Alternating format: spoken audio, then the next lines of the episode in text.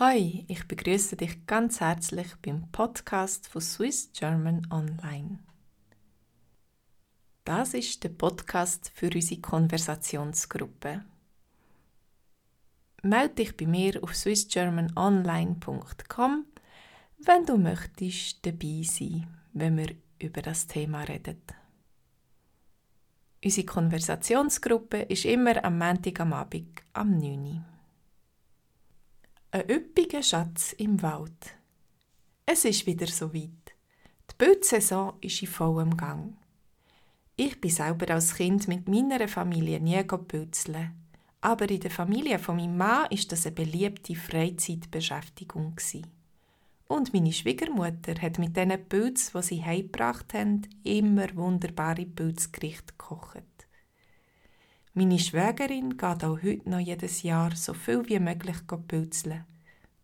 Zum Glück, weil sie sich dann endlich Zeit nimmt, in den Wald zu gehen.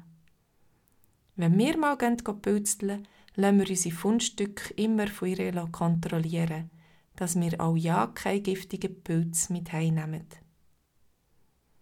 Ich finde es so schön, im Wald zu sein. Ich gehe das ganze Jahr durch in den Wald. Ich gehe dort Energie und Sauerstoff tanken, Sport machen, im Waldsee schwimmen oder auch Pflanzen sammeln.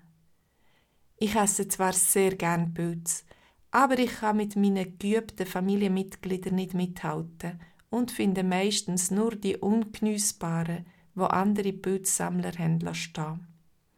Das ist etwas frustrierend. Dann fülle ich meinen Leerkorb mit Abfall, den finde ich immer ohne Mühe und es tut mir weh, wenn die Leute alles einfach so lieblos rumliegen Ich tue dafür gerne im Sommer Heubeeren. Ich habe auch Freude, wenn ich Johanniskraut finde.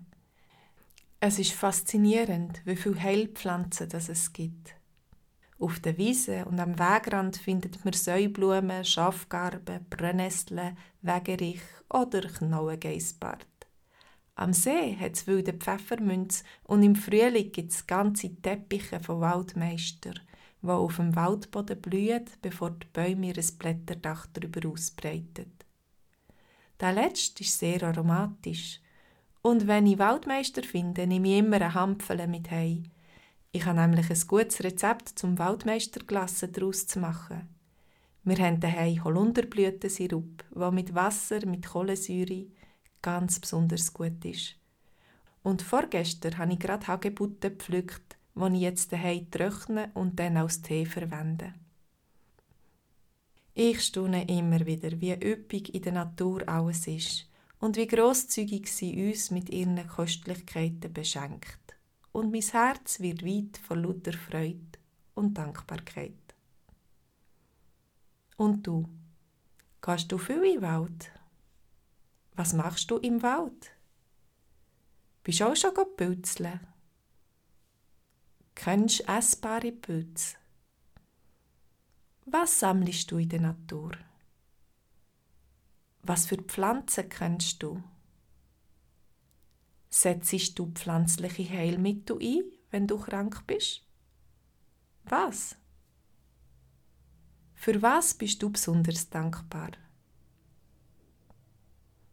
Was machst du, wenn du in der Natur Abfall siehst rumliegen? Diese Fragen sollen uns Anstoß geben für interessante Gespräche. Ich freue mich schon drauf. Bis am Montag. Macht's gut. Tschüss zusammen.